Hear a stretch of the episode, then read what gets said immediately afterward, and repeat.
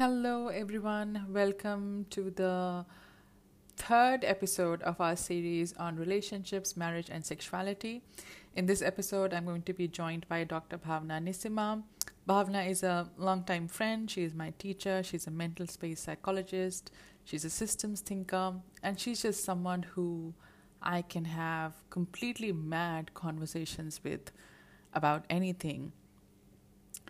Um, so, one of the things that I wanted to speak to you about, Bhavna, in this um, episode on sexuality and sexing is that oftentimes people from within the LGBTQI spectrum they're holding on so closely to their identities, uh, to these labels, that when they're approached by someone who is not as aware of the language or terminology of the spectrum, it's met with a lot of resistance and sometimes even ridicule and shaming. And while I understand why that happens, that happens maybe because they've been denied that space, that identity, that honoring of who they are, and therefore there's this sense of holding on to it very closely. But I feel like that resistance it prevents more people from becoming more empathetic more understanding or more knowledgeable about what is it that is going on. How are people from within the spectrum experiencing life and relationships and sexualities? And that resistance also leads to maybe more misunderstanding more misconceptions around people from within the spectrum. That's one thing i wanted to you know just hear your thoughts on. And the other thing is when I have spoken to people who have identified as bisexual, uh, they share that a lot of the times they are met with accusations like, this is just an excuse for you to be insincere in your relationships. Uh, and for you to be fight for you to find ways to be unfaithful or to be with multiple people and i see that raw hurt that they carry because of that where they say that is not true that is not true. We want to be close to people or intimate to people who we feel that care, that love, and attraction for. Is it my fault if I feel it equally for men and women? Yeah. So there's that sort of dialogue also. And in this whole spectrum of sexuality also, also comes in sexual orientation, there's identity, and there's also things like polyamory. That's also part of it. The whole thing and that is again complicated. Because polyamorous people who identify as polyamorous also say the same thing. That if i'm polyamorous doesn't mean i'm not loyal or not true in the love that i feel for this person. And they may be two or three people. So it's all very confusing. And i've tried to look at it from the inside because i know i have bisexual tendencies but i've tried to not label it also because I don't know enough. I've not given myself that opportunity of complete experience of a relationship with a woman or a man. There may have been experiences, but not the whole, you know, participation in that sense. So I'm like, how does this work? This is all so, you know. So if you're fluid, fluid, then how do you flow in a way which is not causing hurt and harm to self and others? Yeah and then how is that perceived? How is that fluidity perceived? Yeah. So these are the sort of major things i think. So this is i think one area.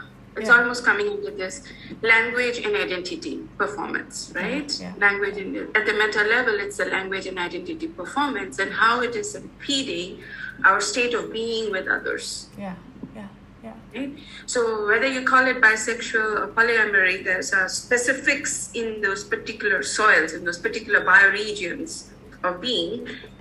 But in the larger piece is is language and identity a very useful way to um, to process, to understand, to be in this state of noticing the other and uh, the mm. extent of intimacy. You know, I, I, I, have almost feel as if these are ways by which we are, there are doors that are open and not open mm-hmm. in our flow of intimacy with everyone, right? Uh, there is a controlling mechanisms. There are gatekeepers. These words serve as gatekeepers in our ways by which we can reach. So at some level, our love is damned, damned in so many ways.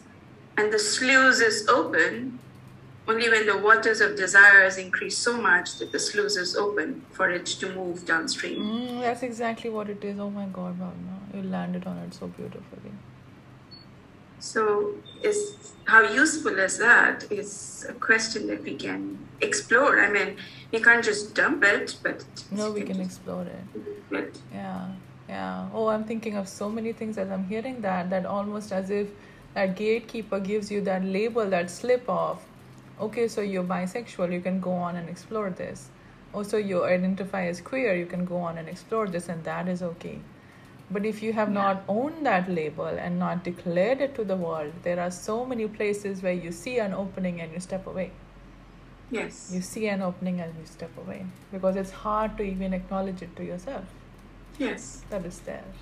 Yes. Yeah. And I have been thinking of, instead of moving from these identities in these ways, of other metaphors to reflect.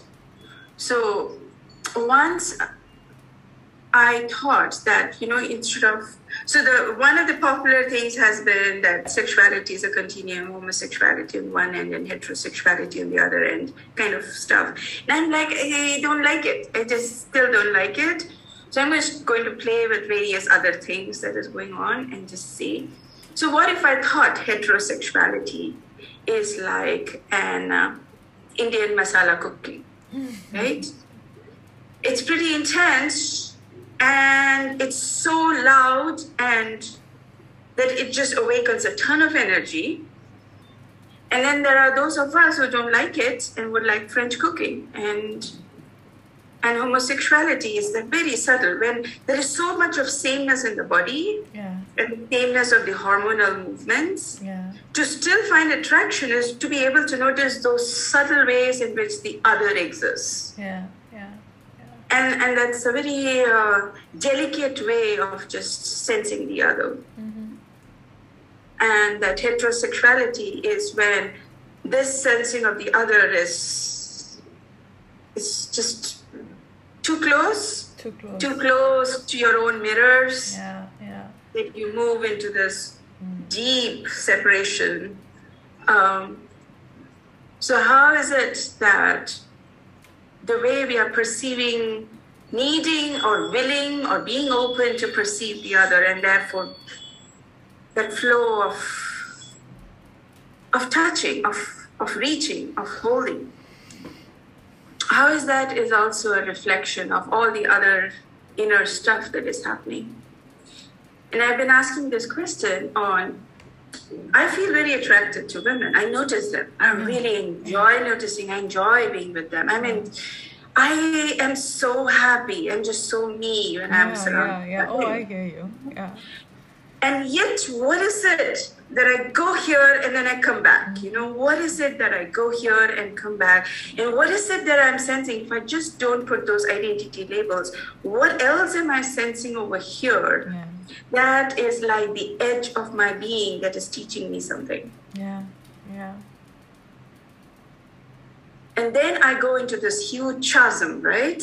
Of the heterosexual relation, that is a huge chasm. It is. Oh my God. Two different kinds of bodies that I'm noticing, voice, tonalities that I'm hearing, and hormonal movement that's very different, a yeah. cycle that's very different. Yeah.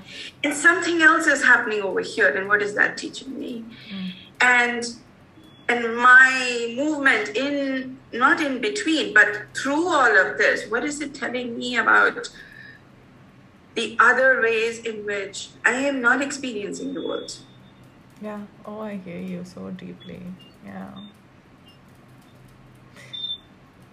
When i'm listening to you there's a thought that comes to me that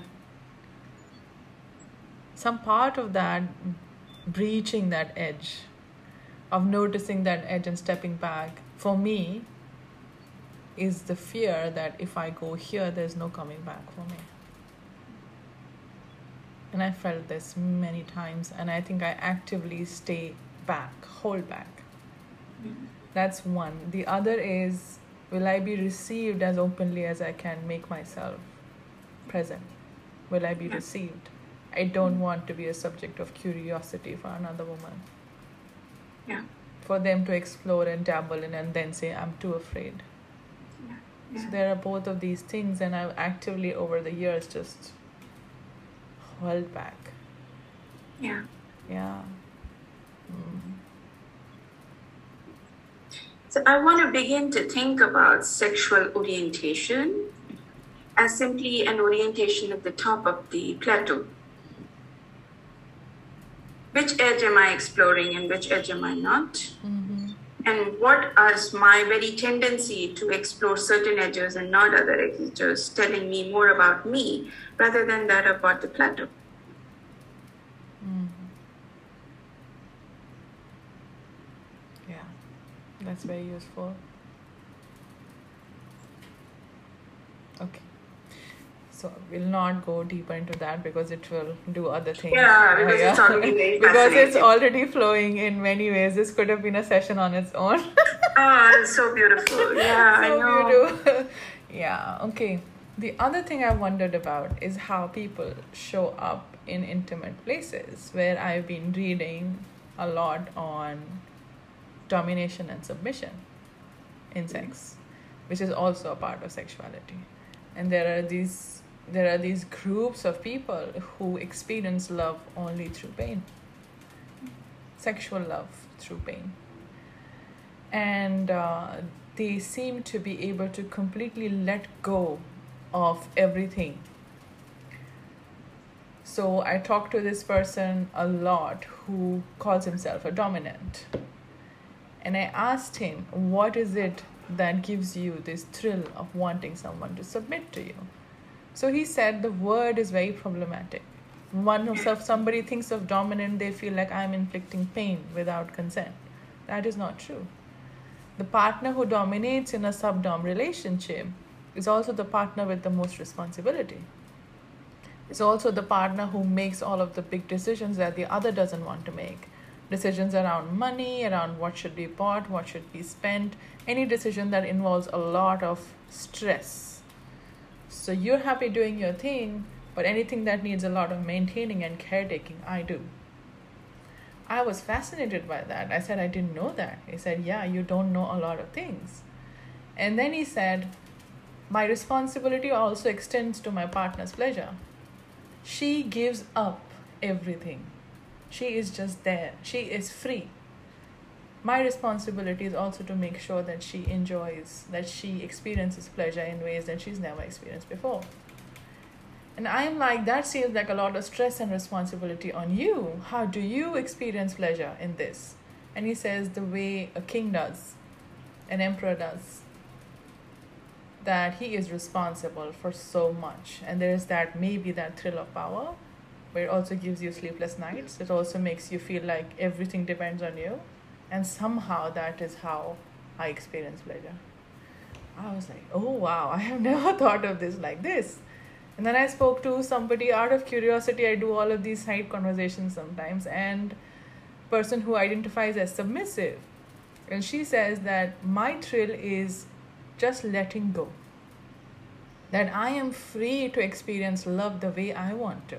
If I want to kiss my lover's feet, I throw away all of those insinuations that come with feminism. If I want to dress up the way my partner wants to see me, I do not care how the world labels me. I want to do what he or she wants me to do. I just do that. That for me is freedom to love. That for me is freedom to be what people may call a slave, what people may call, you know, someone who enjoys humiliation. But in that humiliation, in that in that slavery is when I experience deepest, highest pleasure. Because I have some simply let go of everything. I don't know what to make of this. There's a part of me that says maybe people's early experiences when they've been of pain and trauma around sex, maybe a part of the body remembers that. That is how the body remembers pleasure because it's very confusing. And I can somehow relate with my own experiences how I enjoy sometimes borderline violence in bed it's very scary. But it happens only when there's a lot of trust and commitment that certain lines will not be crossed. I visualize it, I fantasize about it.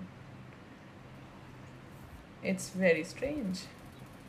And I also think about the kind of thrill that it gives to think about people submitting to you, worshipping you as if you're a goddess. And that, I think, is a reflection of dominance. I'm not sure. So there is all this bit also, which is very problematic in mainstream uh, media, where it is mostly looked as the physical aspect of pleasure, of how you hurt and gain pleasure, or how you experience pain and gain pleasure. But I think there's a whole lot more to that that has not been explored or thought about. You sure we shouldn't have started the podcast right now? we have the recording now, no? okay, because this is just so fascinating. Yeah. You have the recording, it can go anywhere. Yeah. As in, I like that.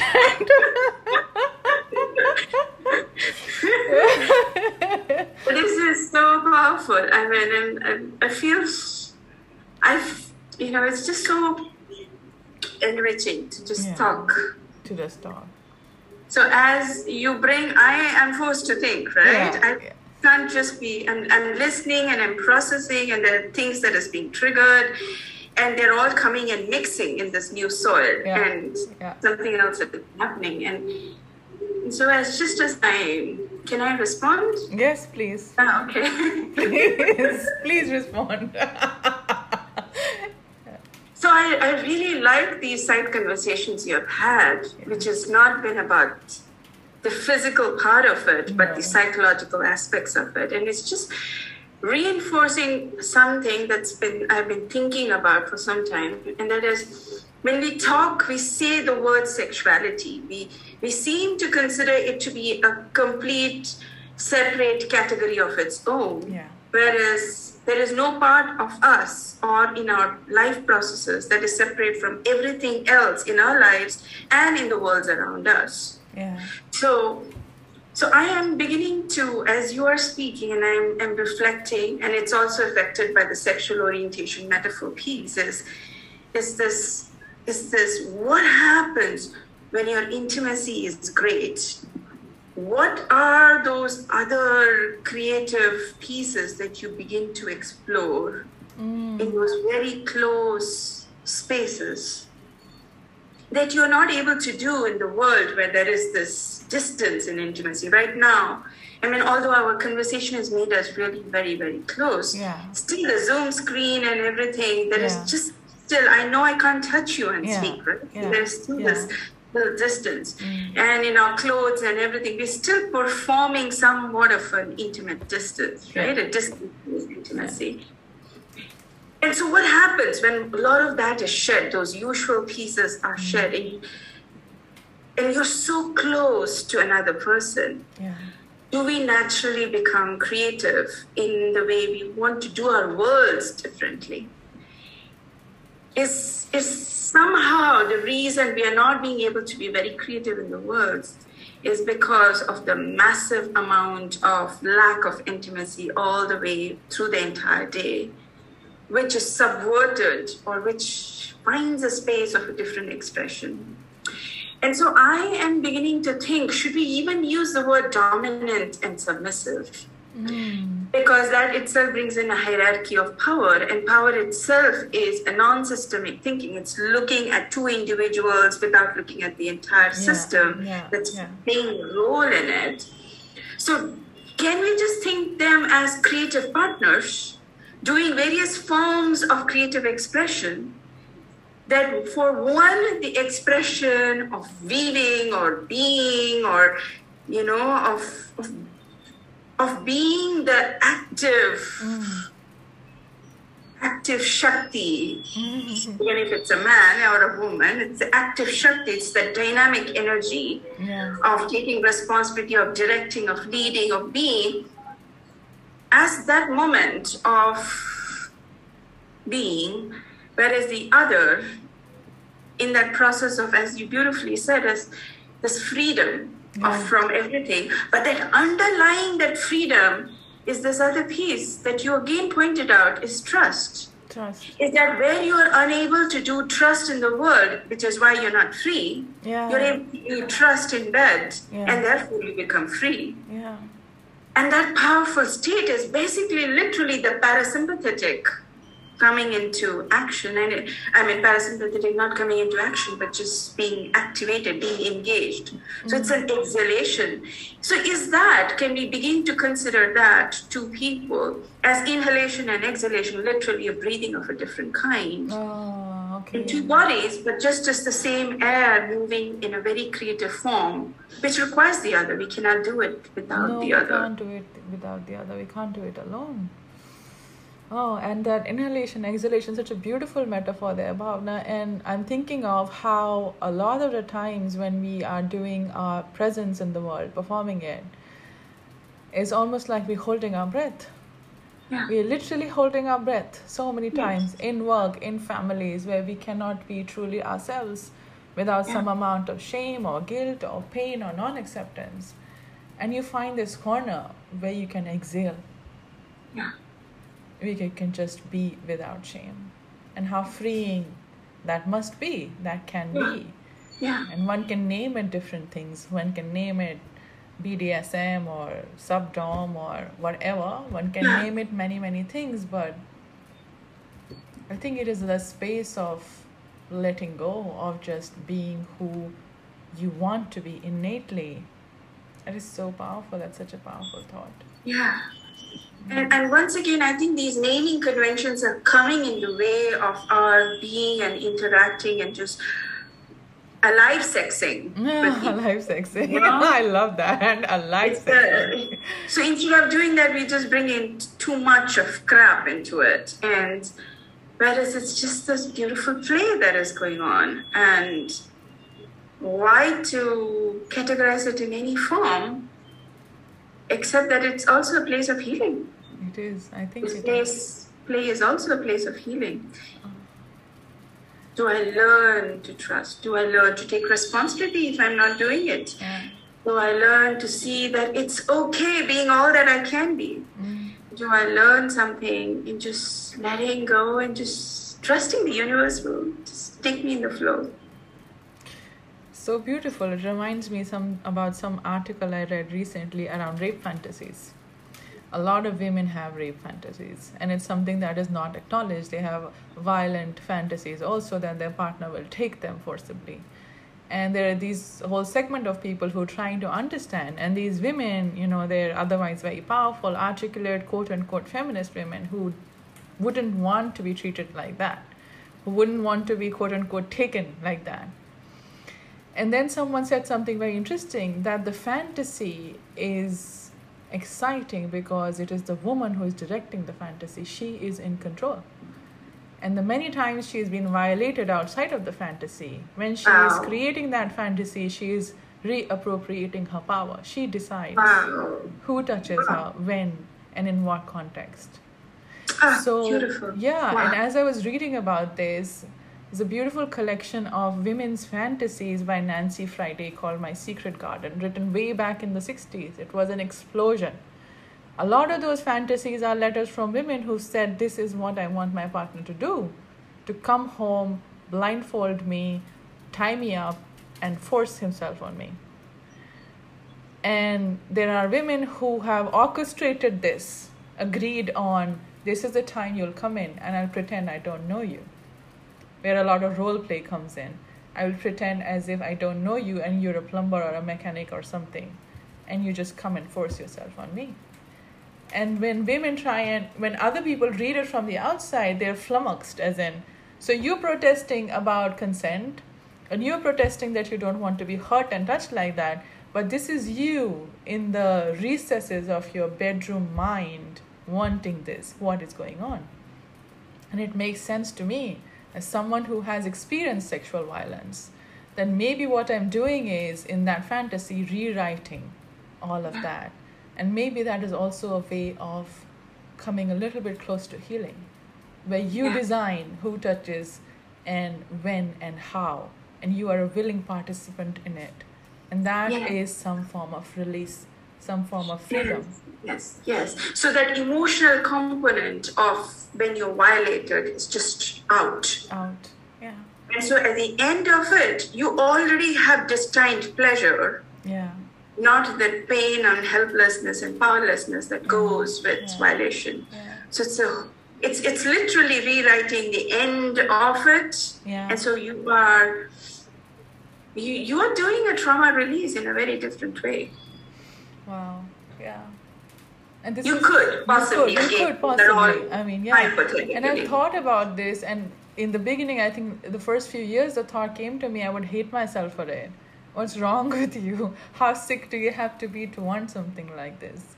But i think lately i've begun to accept it that this is me trying to take back what i couldn't. This is me choosing who i want to do this with. This is me choosing how my body participates in this and of course there are people who are experts in, in sex and intimacy who say that the any kind of fantasy be it rape fantasies or, or you know incest fantasies or same-sex fantasies domination fantasies the reason why they're so so attractive is because mainstream discourse forbids it. You're not allowed to even think things like that. So if you perform these fantasies in a consensual environment with a partner with a lot of love and care, you're owning back some parts of you that have been rejected otherwise. And maybe there's some healing in that. Maybe there is some going back to things in that. It's almost like a fast phobia cure. No? Yeah, yeah, In a it very is. Very, different yeah, in a very different. Oh wow. Right, Wow. So at the end of it, the interpretation that we make after a sexual violence is that either we were responsible, something in our body did that, or maybe we couldn't manage it better, mm-hmm, we mm-hmm. couldn't fight better. Hundreds and thousands of disempowering beliefs that we form at the end of a traumatic episode. Yeah, yeah, But at the end of a rape fantasy, you are been so much in charge that the end of it, your belief is it's it's not unexpected, it's not violence, it's yeah, it just gives pleasure. But then there is also this other shadow in that process. Mm. Is is somehow are you trying to normalize violence? yeah, yeah. also under that that the next time you're raped you just are going to enjoy it and not going to because the after effects of traumatic violence is way more painful than sometimes the violence itself because it just lingers and lingers over years. And so is there something underneath that? Hmm. And once again, I also feel that when we speak about it in an abstract, away from the actual women who, or men who actually do this, I think we are just thinking of sexual violence as a category, not as a very unique, each individual experiencing it in a very different way. Different way. Yes, yes, yes, yes. and going into this entire life journey and what is happening. And so maybe for rape fantasy, for some maybe healing, another it may be re-traumatizing. I don't know. I don't know. Yeah, you're right. We don't know. Because even with all of that fantasizing and trying to reappropriate business, you know, there have been times when, I mean, I can only speak for myself, when a slap happened in an intimate encounter and it froze me. It froze me. I was stunned and I could not be present anymore. I found ways to stay away from that person. Maybe, and my mind tries to rationalize it, maybe that happened because it wasn't agreed upon. Maybe that happened because we didn't talk about what was okay and what was not okay. I don't know. But the suddenness of it was very traumatizing. So there are all of these things that, you know, and one part of my mind wants this, and one part of my mind rejects it, and my body rejects it, but it also wants it. It's very crazy Yeah. yeah so yeah i think looking at the uniqueness of experience is important when we talk about things like this which is which what brings me back to labels and mm-hmm. languages that we started talking about that how easy it is to then put people in boxes to say you're gay you're queer you're heterosexual you're cis you're asexual. What's happening over there as we as we put people in boxes? The one thing i see also happening is that and i'm saying this I'm very scared as I'm saying this, is that people become very attached to those labels. Very, very attached, and everything suddenly seems to be an affront or something else, you know. Any question, any challenging, any wanting to know is an affront, is, Yes. is a violation. You don't know what it feels like. Because that single story, when you give that single story a name that is not just a single story it's many people who can use that single story as that story i think some of the a lot of the nuances of what happens uniquely are Yeah. lost Yes. Yeah. Mm. oh, i've got a little bit of a flutter yeah Which, is- which includes also, you know, the homosexuals not wanting to try heterosexual experiences. yeah yeah All the way. I think we are all queer. i think we're all queer We are all queer. yeah That is the way of the living system. The Yeah. straight is a industrial, post-industrial notion. Is yeah that we are all meant to be attracted to everything else. everything else We are all supposed to be with everyone else. I mean, when I lose a girlfriend, it just hurts me and I suffer so long. And it just breaks my heart. It's so hard. It But then I'm not allowed to put it in a romantic, no sexual, No. intimate. No, I'm not supposed to. I'm supposed to treat friends in a particular social way and not. But friends not speaking, friends not paying me attention, friends not be. Oh God, I suffer. Yeah, and you're not even allowed to talk about it or confront it in the same way, you know? Like for if I call out a friend who's been ignoring me for months and months now, if I call Yeah. and say to her that this is hurting me, why are you doing this? Will you allow us a breakup after so Yeah. many years of friendship? I'm guessing, and I may be wrong, that it may be met with, oh, but it's okay, friendships die, you know? You wouldn't say that when lovers parted.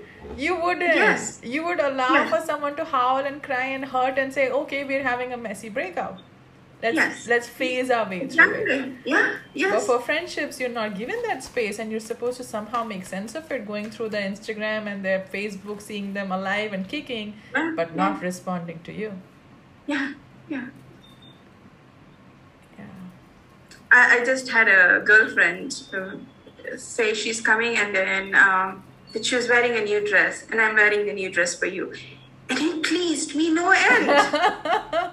it pleased me no end. That a woman was dressing up for me Yeah. because it matters. It does.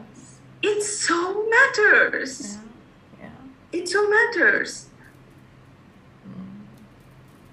So I, I think, and, and then again, that same thing, that when we put sexuality as the final kind of the most important intimate act, we've, as you have also said this before, and I heard you say it in one of your YouTubes or podcasts, I have heard you say intimacy is all around, right? It's all around. Yeah. It's all around. When I put my eyes to gaze at you, when I pay attention with my ears, and I'm sniffing your smell in your presence, I'm already intimate, right? Yeah.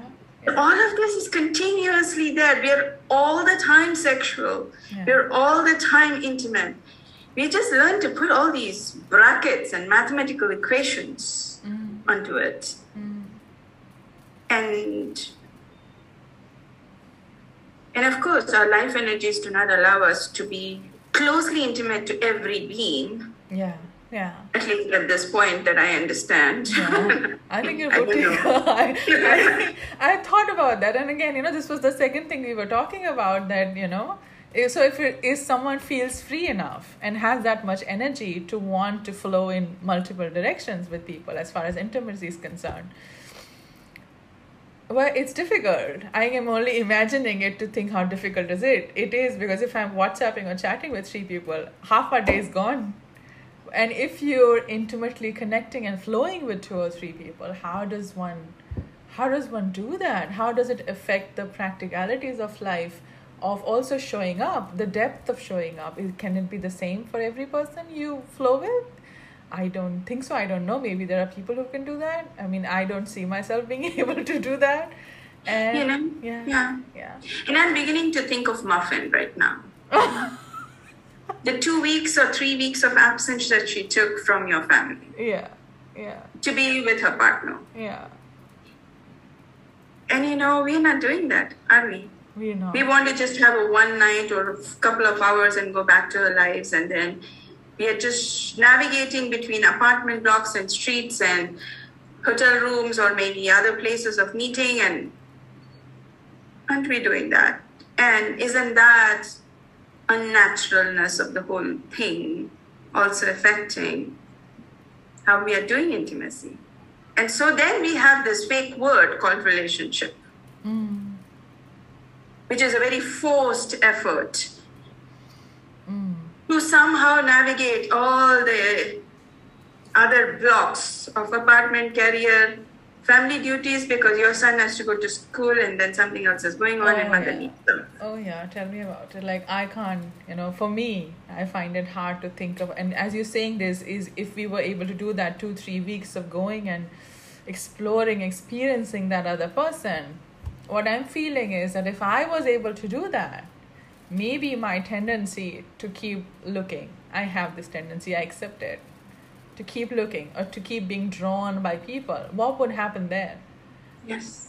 maybe it might it maybe it will diminish maybe i wouldn't want that attention from from those many people because i've experienced something so fully and maybe the thought of flowing different directions is so attractive right now because i'm not flown fully in one direction in years years years Unmediated by all the demands and everything. Muffin just took a clean break. she did she said i'm going i'm off she found her mate, she just took a clean break, spent the time with him doing whatever she did, and then she got fed too, obviously. I mean, she might have not fed a lot, but she Yeah, did feed she did enough feed, to keep doing whatever she was doing. And when it was over, okay, now it's time to go back to my family. wow if I could think it's a powerful, powerful so way of powerful. If we could allow ourselves and each other that, I mean, it's difficult for families to even allow their children or their siblings that one day, one night off. You know, it's met with so much resistance and guilt. Why do you need to do this? You're okay Yes. being a mom and being a, you know, you're a daughter and you're a mother. Just focus on your kids. Just focus on your. There's a part of me that sizzles at that and that that that reacts to the thought that maybe till the time my kid is in college i can't invest fully i can't go off with a man like that i can't live with a man like i have to keep coming back but to Yeah, limit very it quickly very before you quickly. can even. So you haven't actually consummated that intimacy. You haven't done the entire creative work. It's a Mm. masterpiece that's always left yeah right at the first few notes. yeah yeah And so is our angst literally that we haven't completed our masterpieces with sitting with others? no yeah i don't think we have oh okay Hmm. I mean, even a couple of hours, is the phone checking in for the messages, responding to the calls where it's required. It's just messy. It is so messy because you're missing out on so much. What is this other person seeing, looking? You can share pictures of uh, what my backyard looks like. Look what I ate today, and that makes you feel something. Like you, you, that person is sharing with you, but you're not there. You're not in that experience. And I think there's some feeling of that. And I can only, I keep coming back to the subjective because I find it hard to talk in any other way. That keeps me from investing fully because I know I can't. And then those interactions remain just that, they're surface.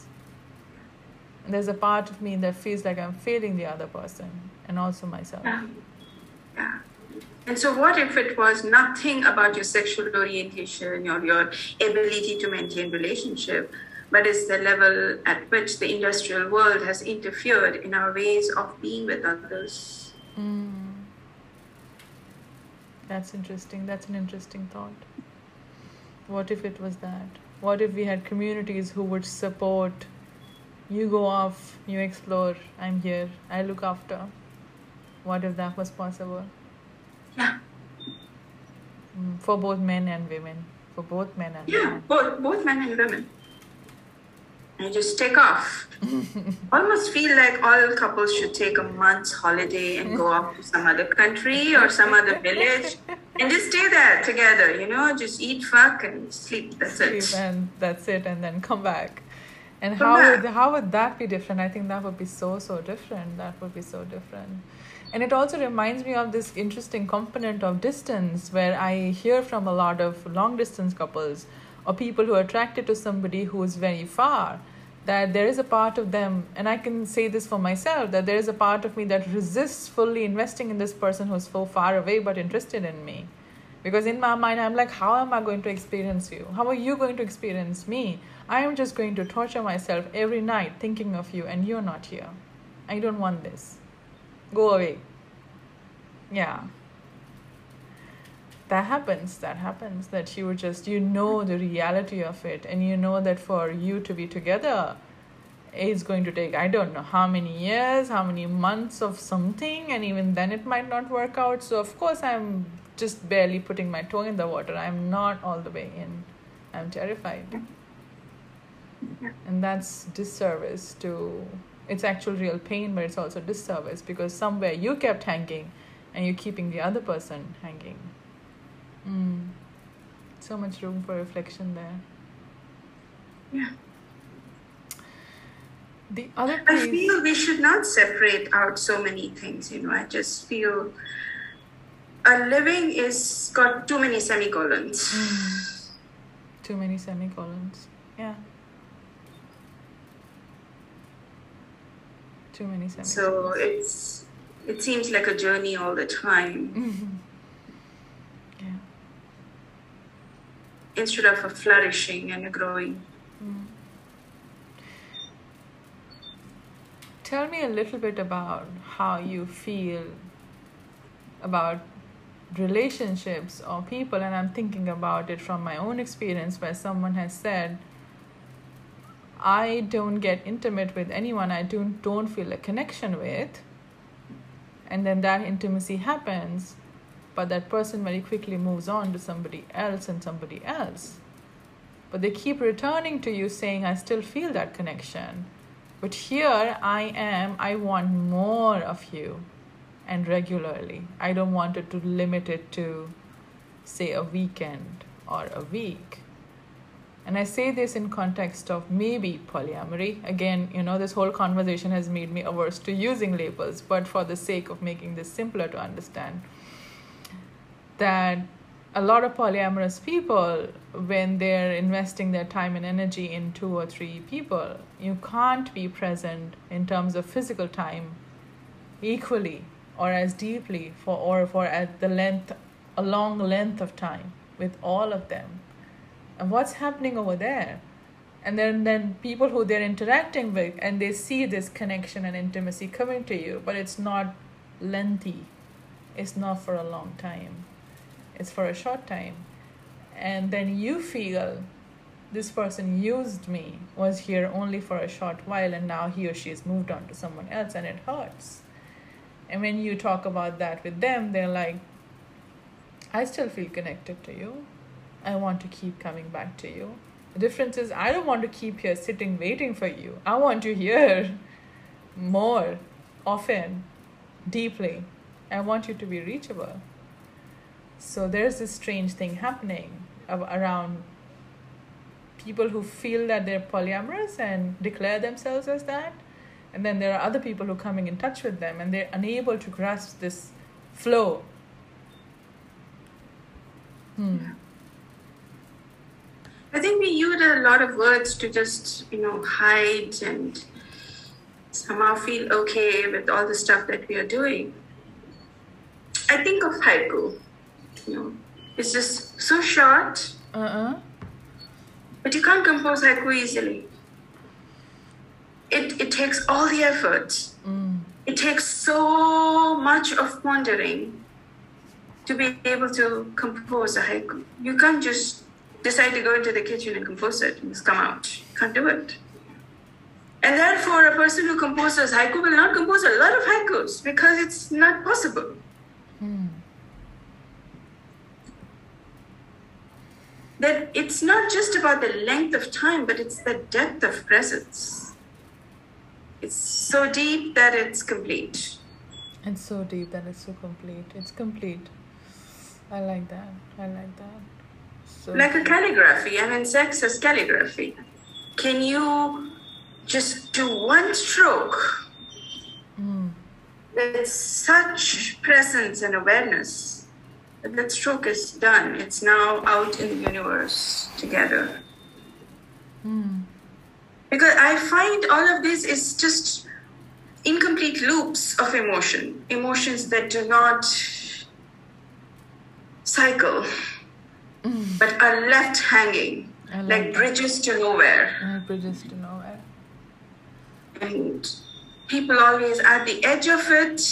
Neither ne- they can neither go back nor go forward. It's just left in multiple bridges to nowhere. It is it's a painful it's a way of separating this universe into very isolated individual islands. And mm. it's devastating. I think it's more than when you say hurt i think it's not merely an individual hurt and is this some kind of uh, you know i'm perceiving that i just think at the other level that it's it's an injury to the world to leave individuals in incomplete spaces. And I think what happens with people who try and speak that hurt left hanging in midair, a lot of the modern chatter around being mature, taking it easy, be Yeah. cool. You're not allowed to speak that hanging hurt. You're not allowed to say it like that. You're not allowed to say, I miss you because you're not going to hear it from the other side and maybe even be shamed for being so emotional. yeah there's those double binds in that There's double binds in that. Yeah. Yeah. And it hurts so deeply that I cannot forget you just because I was with you for a night. I remember you so deeply and I wrote poetry about how we interacted and met in that one night. And you've moved on. And it hurts so much. yeah Um, so what I'm thinking about when I'm thinking about writing a haiku that is so perfect in its brevity is the intention of writing it. The intention of it. So I want to create calligraphy or haiku. Do you want to do the same too? yeah Is what is left out a lot of the times yes uh, this is who I am. I take deep dives, but they not they may not last for more than 30 minutes. If you look at diving time, 30 minutes is long, really, really long. And I see all of the layers of the ocean and all of the fish in it and all of the colors and I breathe it. Can you do the same? yes Or would you rather stay afloat on a boat for an entire day? And I think those things, those unsaid things, those not talked about agreements, is what causes a lot of the hurt because you're coming from two different places. yes yes Mm, yeah okay. So one other thing that's coming to me is this whole um, when we talk about relationships or attraction, a large component of it is sexuality of how sexual you or sexually attracted. Okay, no. How attracted and alive in your body you feel around somebody, yeah? And that for me has been for the longest time confusing because when I've acted on that and not paid attention to how is this person caring for me, how am I caring for this person, how is this person present for me outside of the bedroom, I have landed into deep shit, literally. So over time, I have learned to not pay attention to how alive is my body feeling because I'm afraid of my own judgment and my past. And I'm only looking at now how is this person present? How steady is this person? How caring is this person? But I also feel dead. And I've heard this from a lot of women. Yeah. A lot of women and a lot of men that in their early in their youth or maybe early dating or relationshiping years, they may have followed how alive is my body feeling. But it somehow led to something else happening. Of course, this is simplifying it that if I only pay attention to my body, I'm not paying attention to the relationship or the person. But if that has been the primary marker, what people call quote unquote attraction, how attracted am I to you? And then you have missed out on how good is this person for me in my life right now? Or if you haven't looked at how the other areas this person contributes to me you may have landed into trouble. So over time people develop this tendency and tell themselves you may not find physical sexual attraction in every relationship and that's okay. Look at what really matters. Yeah? And that you hear as steadiness as fidelity as being present as everyday care and when i try to do that i feel dead i feel i feel literally dead so I think the issue is not at the attractiveness level. I feel if we can chunk it up further, is my feeling is it is a very visual culture that our society has moved into. Mm-hmm. We do so much of screen time. We do so much of social media again screen time a lot of visual inputs we do a lot of uh, destination uh, our right from education, the certificates that we are trying to get, you know, BSc, BA, PhD, whatever it is, mm-hmm. and uh, career markers. Are you this? Are you that? All of this is a very visually focal, vision oriented kind of culture that we have moved into. And we are not using the peripheral visions anymore. We are not using the other somatic markers of sensing the body like a an animal does in the forest anymore. We are too focused on where to go next and what is to happen. We're not even in this moment. We are always in either the immediate future or a distant future.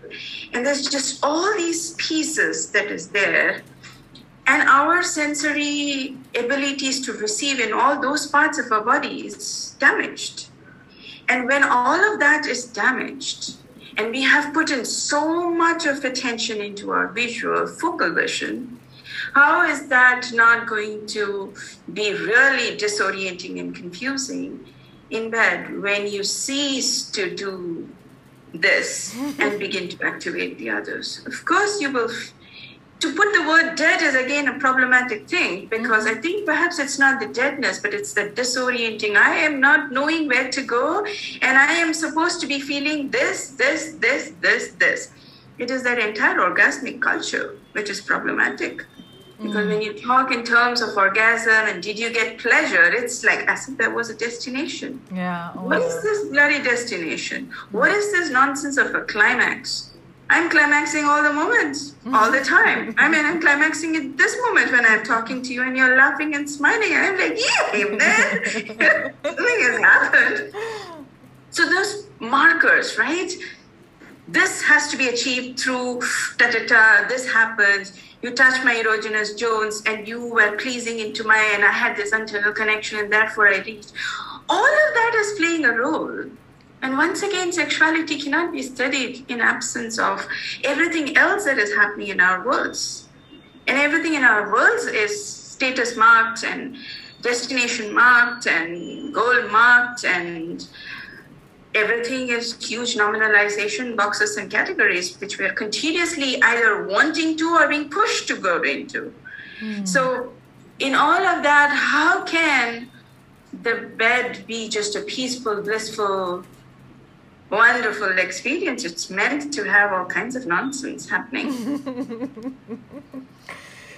mm, mm. And yet, it is also that place wherein so much of the usual social norms are thrown out, literally with the discarding of your clothes. Yeah.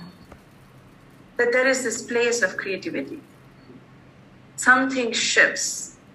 And it's way more than an intercourse, way more than there is something really called very clearly marked as orgasm because that's the mathematical way in which our bodies are studied. If you just let that go and instead consider the art of sexing, mm-hmm. then I am wondering if it is not the most healing thing that we can do. Mm-hmm. And to be in bed with our partners in various ways and experience what's happening. What's happening? Yeah and to be in bed and i'm thinking about this ridiculous thing. To be in bed when you're not in bed also. Yeah and what would that do? Yeah. Yeah. And as i'm thinking this and saying this what i'm thinking about is that maybe some of the deadness i experience what i call deadness is not that but it is my readiness vis-a-vis someone's not readiness you know there is something that happens in one particular soil and life which allows you be, to be open enough to experience a s- state of sexing even when you're not in sex. That is Yes. me. That i have arrived there. Yeah. Hmm. And the other person may not have arrived there. And you are waiting. So maybe it's that that i can't push you i can't teach you because there's so much that goes into this willingness to learn and be open and Yes. and teach and say and all of the power dynamics around men and women and how fragile your ego is and how do i say things to you in a way that doesn't crush you and yeah simply how ready is the other person to stomp into that and say okay fine let's do this let's be crazy Yes. so that has yeah oh wow that's emerging for me that it is not deadness it's not distance it's not maybe it's not so many other things. Maybe it's just the fact that my bread is nice and rising and smelling delicious and yours is kneading still. It still needs a lot of kneading. And that's not judgment there. That's just different states that you're in. Different states of sexing. Ah. And so, therefore, it is not about your deadness or about you or me or anybody else, but it's about that larger damage that is there in the world. yeah It is the climate crisis in bed. It is the climate crisis in bed. Yeah. Hmm.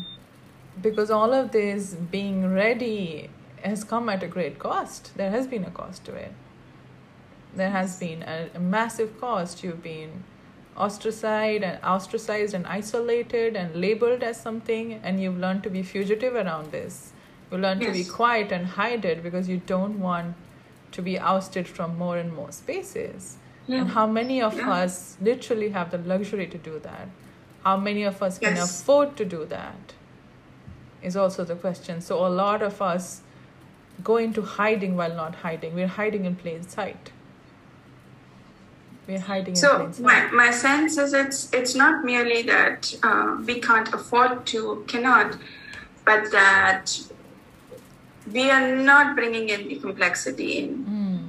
It's just become so.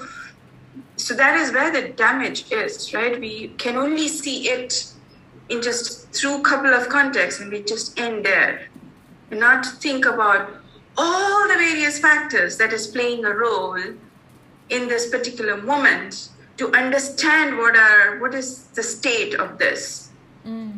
And because we cannot our territory is not alive we're just working through very limited maps very limiting metaphors there is only that much we can do Mm.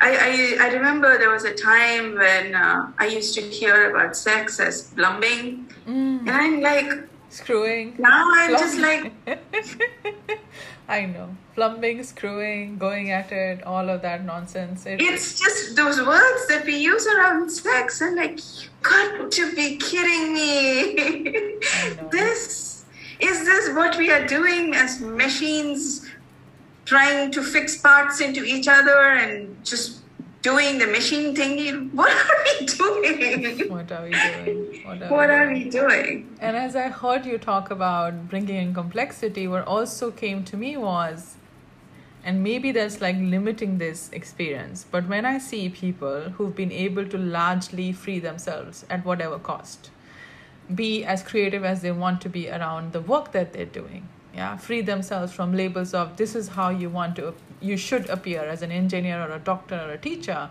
and they've been able to kick their way out of it and they've been able to free themselves and be artists or potters or whatever it is. Something has happened in that soil that has also made them ready or alive for that sexing. I mean, you see them with creative people. They are spilling everywhere, they flow.